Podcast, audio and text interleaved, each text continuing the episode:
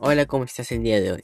Yo soy Lee Rojas y el día de hoy vamos a hablar de lo riesgoso que es la contaminación del aire. Vamos a explicar las propuestas y soluciones que hemos venido comentando. Dicho esto, comenzamos.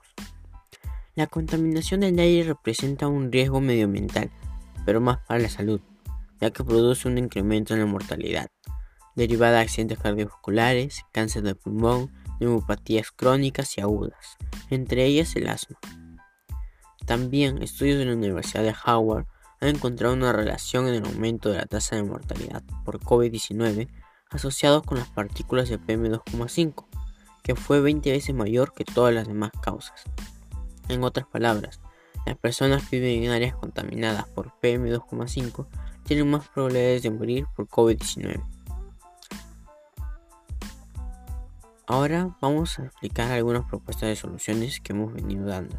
El primero usar el transporte público, porque evita 5 millones de toneladas de emisiones de gases que se van a la atmósfera. El otro es utilizar bicicleta, ya que no contamina el ambiente, al igual que cambiarse a un vehículo híbrido o eléctrico. Las propuestas familiares y personales que se va a realizar es reciclar e informar.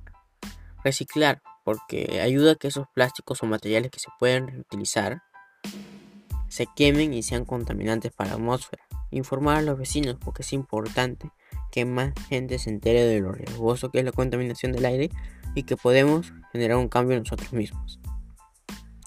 Desde aquí ya nos vamos despidiendo. Recuerden, no esperen que alguien genere un cambio. Generemos ese cambio nosotros mismos. Gracias por escuchar su podcast favorito. Juntos creamos un futuro.